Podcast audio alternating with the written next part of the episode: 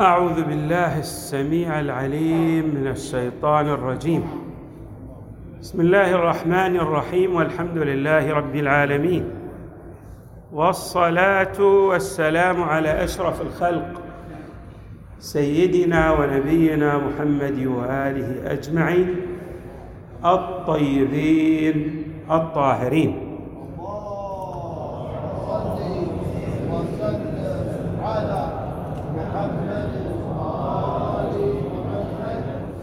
قال الله تعالى في القرآن الكريم كلوا واشربوا ولا تسرفوا.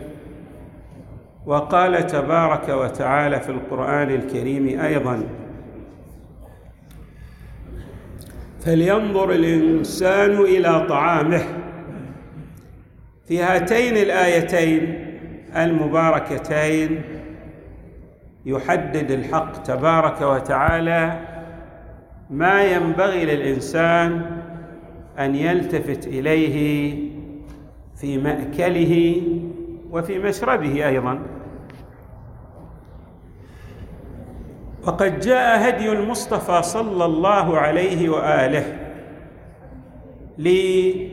لتجسيد ما ورى ما ورد في هاتين الآيتين بمعنى أن التطبيق الدقيق الوارد في جانب السنة القولية وكذلك العملية عن المصطفى صلى الله عليه وآله يبلور لنا ما ورد في هاتين الآيتين المباركتين.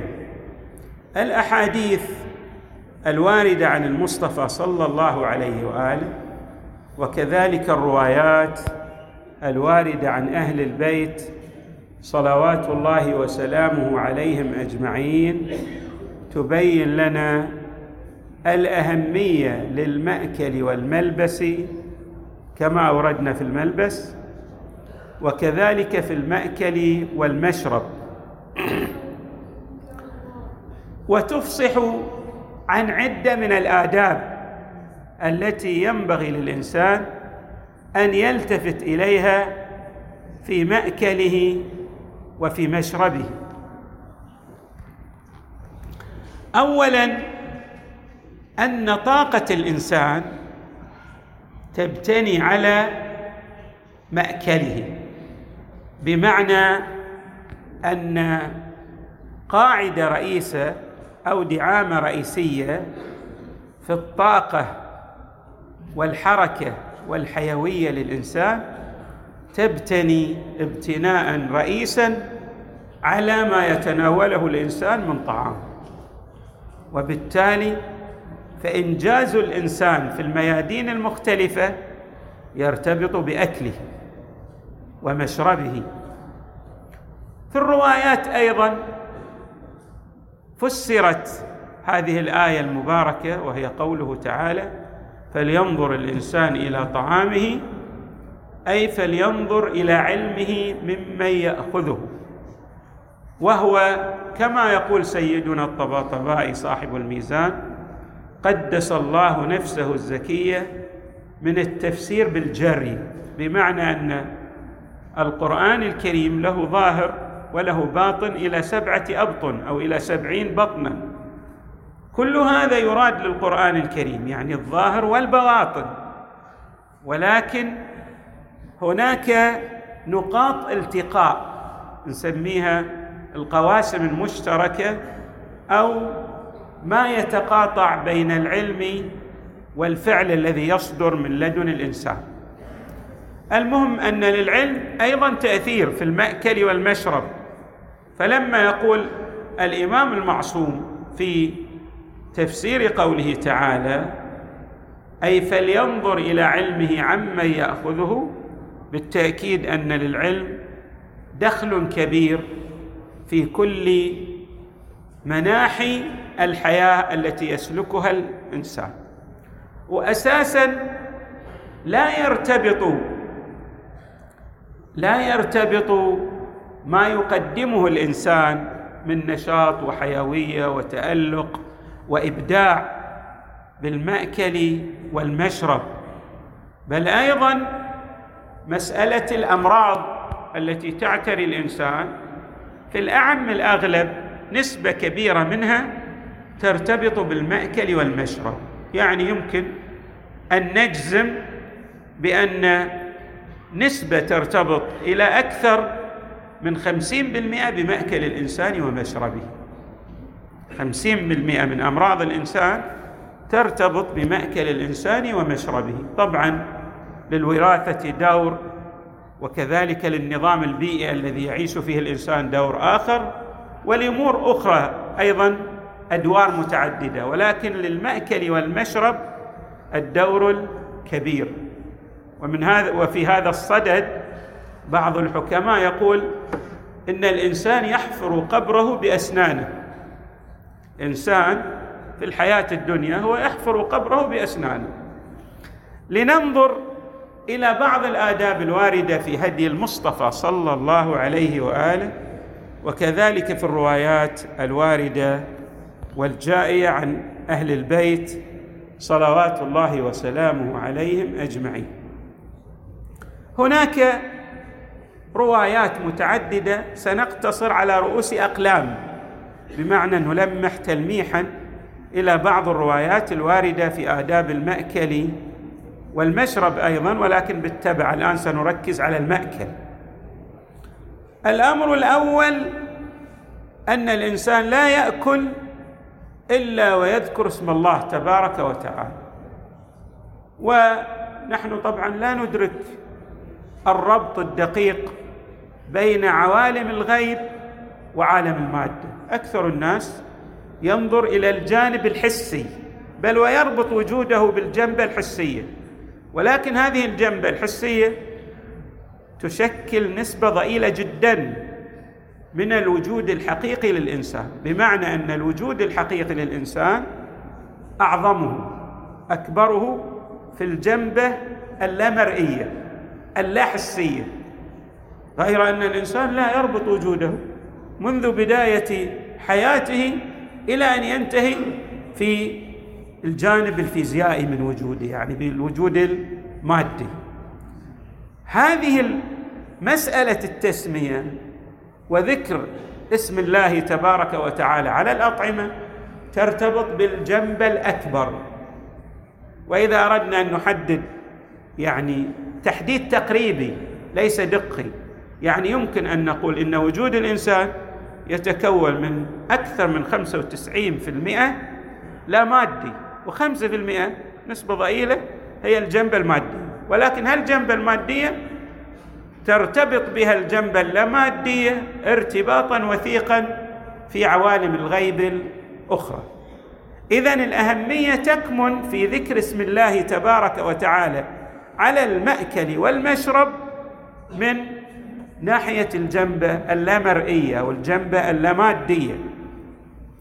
مثلا نجد في بعض الروايات في التسمية أن أيضا الإنسان يدعو يقول اللهم إني أسألك في أكلي وشربي السلامة من وعكة والقوة به على طاعتك وذكرك وشكرك فيما أبقيته أو بقيته في بدني.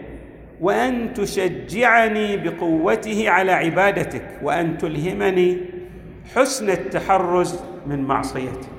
شوفوا الآن في هذه الرواية التي تذكر هذا الدعاء الجميل يعني أن المأكل هو مقدمة لما يريد الإنسان أن يصل إليه من أهداف.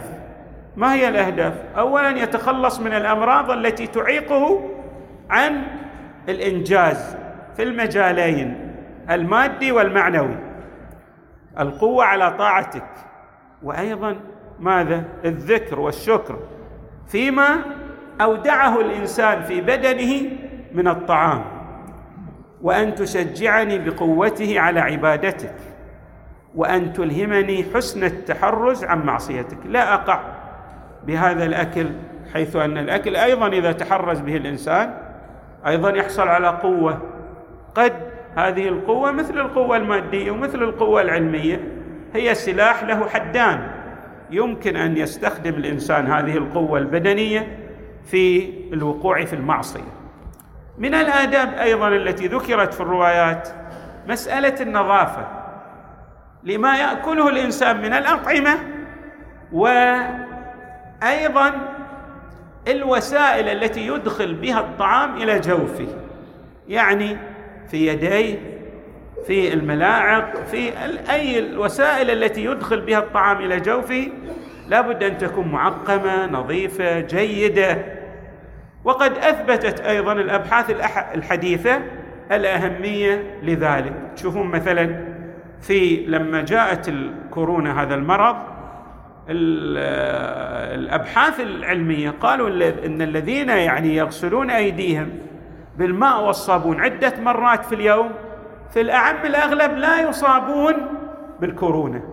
لماذا؟ لأن ما يدخله الإنسان من الأطعمة بيديه أو بالوسائل الأخرى له تأثير في إدخال الميكروبات والفيروسات إلى جوفه. من هنا نجد التركيز أيضا في الروايات على غسل اليدين آه، قبل الأكل. روايات متعددة تذكر بأن الإنسان لا يتناول طعاما إلا ويغسل يديه قبل الأكل. ويمكن في العصر الحديث أيضا لا يكتفى بغسل اليدين يعني لا بد أن يأخذ شيء من الصابون ليغسل يديه ومن ثم يتناول الطعام. أيضا الإنسان يسأل الله تبارك وتعالى البركة في الرزق الذي يتناوله. طبعا البركة نحن أوضحنا المراد منها في يعني أكثر من حديث. بركة يعني جعل الشيء القليل يصبح كثيرا لإمداد الله تبارك وتعالى لهذا الإنسان. ولذلك تشوفون مثلا أن حتى الناس اللي إحنا نختلف وإياهم يمكن في الأديان في المعتقدات. تشوفون الله تبارك هذه نتيجة وضعية. من البركة في الرزق أن الإنسان يقدم جزءا من ماله من طعامه من فكره من ثقافته لغيره.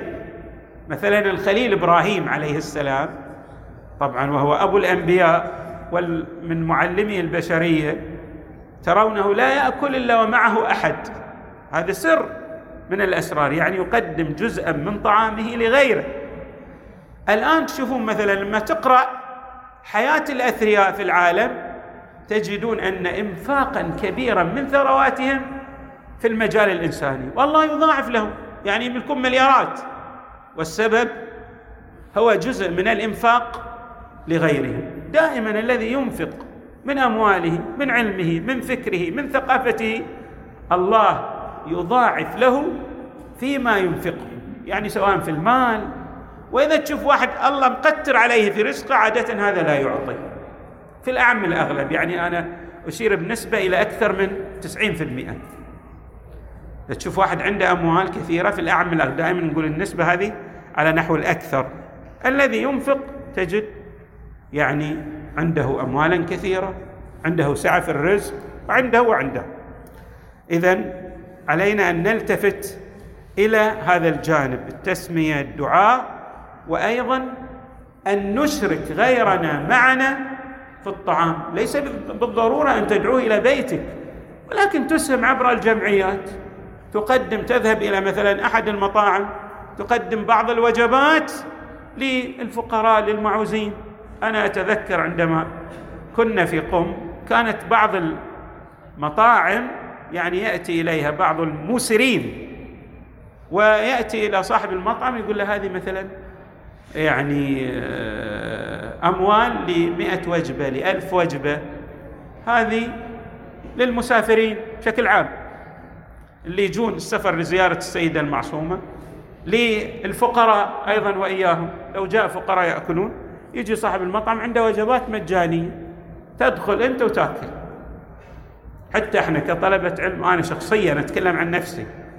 كان يعني بعض الأثرياء من جيراننا يقول لي تراني قدمت إلى المطعم الفلاني وأحب أن تأكل يقول لي أحب أن تأكل من هذا المطعم الفلاني. تروح أنت مع بعض الطلبة تأكلون من هذا المطعم من هذه الوجبات اللي أنا قدمتها هو ما يدعونا إلى بيته مع إن إحنا جيران له. يعني ما عندهم الثقافه هذه إلا نادرا جدا. ولكن يقدمون وجبات كثيرة من خلال المطاعم. وهي ثقافة يعني كل الناس لهم ثقافة. إحنا ندعو الناس في بيوتنا هم لا. يدعو يعني يقدمون الطعام بهذا بهذه الكيفية وبهذا الشكل. أيضا الإنسان بالتأكيد قد يصاب ببعض الأمراض في حياته وهذا من الابتلاءات الإلهية. وقد يمنع عن بعض الأطعمة أو قد ينصح بتناول بعض الأطعمة. تذكر بعض الروايات الواردة في الأدعية بالالتفات إلى هذه المسألة أن يسبح الله تبارك وتعالى يعني يذكره تسبيحا ينزهه. يقول يعني أنت إلهي ما معنى التنزيه؟ بمعنى أن هذه الابتلاءات التي تبتليني بها هي ترجع إلى الخير الذي يعود إلي في دنياي وأخراي. فمن المستحبات أيضا يقال عندما توضع الأطعمة على المائدة سبحانك اللهم ما أحسن ما ابتليتنا. سبحانك ما أكثر ما تعطينا. سبحانك ما أكثر ما تعافينا. اللهم أوسع علينا وعلى فقراء المؤمنين والمؤمنات والمسلمين والمسلمات. اذا هذه بعض الآداب. أيضا وهذا الأدب ركز عليه في السيرة للمصطفى صلى الله عليه وآله. أن يأكل مما يليه. يعني ما يروح إلى نصف ال ال إحنا مثل ما نقول نصف الصينية. لا يأكل مما يليه. وأيضا من الآداب أن يصغر اللقمة. ويجيد مضغ الطعام في تركيز على إجادة المضغ. واستمعت إلى يعني الكثير في هذا المجال ولعل هناك أيضا بعض الدراسات لأهمية مضغ الطعام في الاستفادة منه وكذلك في طول العمر والصحة أيضا. بالرغم من أن المعدة قادرة على تقطيع الطعام بهذه الحموضة الموجودة فيها يعني اللي هي طبعا قد تفوق ماذا؟ الأسيد. ولكن هناك تركيز في الروايات على الأهمية على مضغ الطعام. أيضا بعد الانتهاء من الطعام هناك روايات متعددة على أهمية تنظيف الفم بالتخليل والسواك والمضمضة وما إلى ذلك من الأمور التي تجعل بعد الانتهاء من الطعام لا تبقى بقايا في الفم أو في الحنجرة للطعام لترجع يعني بدل أن يستفيد الإنسان الفائدة المرجوة من الطعام ترجع عليه عكسيا بالاصابه بأمراض الأنف والحنجرة وما إلى ذلك من الأمراض أيضا التي تعود بسبب بقاء هذه الأطعمة وتعفن هذه الأطعمة في فم الإنسان أو في حنجرته. روايات متعددة أيضا تذكر ذلك. وهناك أيضا آداب أخرى ذكرت من أهمها أن الإنسان بعد أن ينتهي من الطعام أيضا يثني على الله. الحمد لله رب العالمين. وأيضا يستريح بعد الطعام. يعني ما يقوم يبذل جهدا. بل حتى الروايات ركزت على الاستلقاء قليلا. يعني النوم على الظهر قليلا بعد تناول. يعني مدة مثلا ثلاث أربع دقائق إلى خمس دقائق. ومن ثم مباشرة الأعمال التي يريد الإنسان أن يقوم بها بعد طعامه. هذه بعض الآداب وللكلام تتم ستأتينا إن شاء الله. وصلى الله وسلم وزاد وبارك على سيدنا ونبينا محمد وآله أجمعين الطيبين الطاهرين.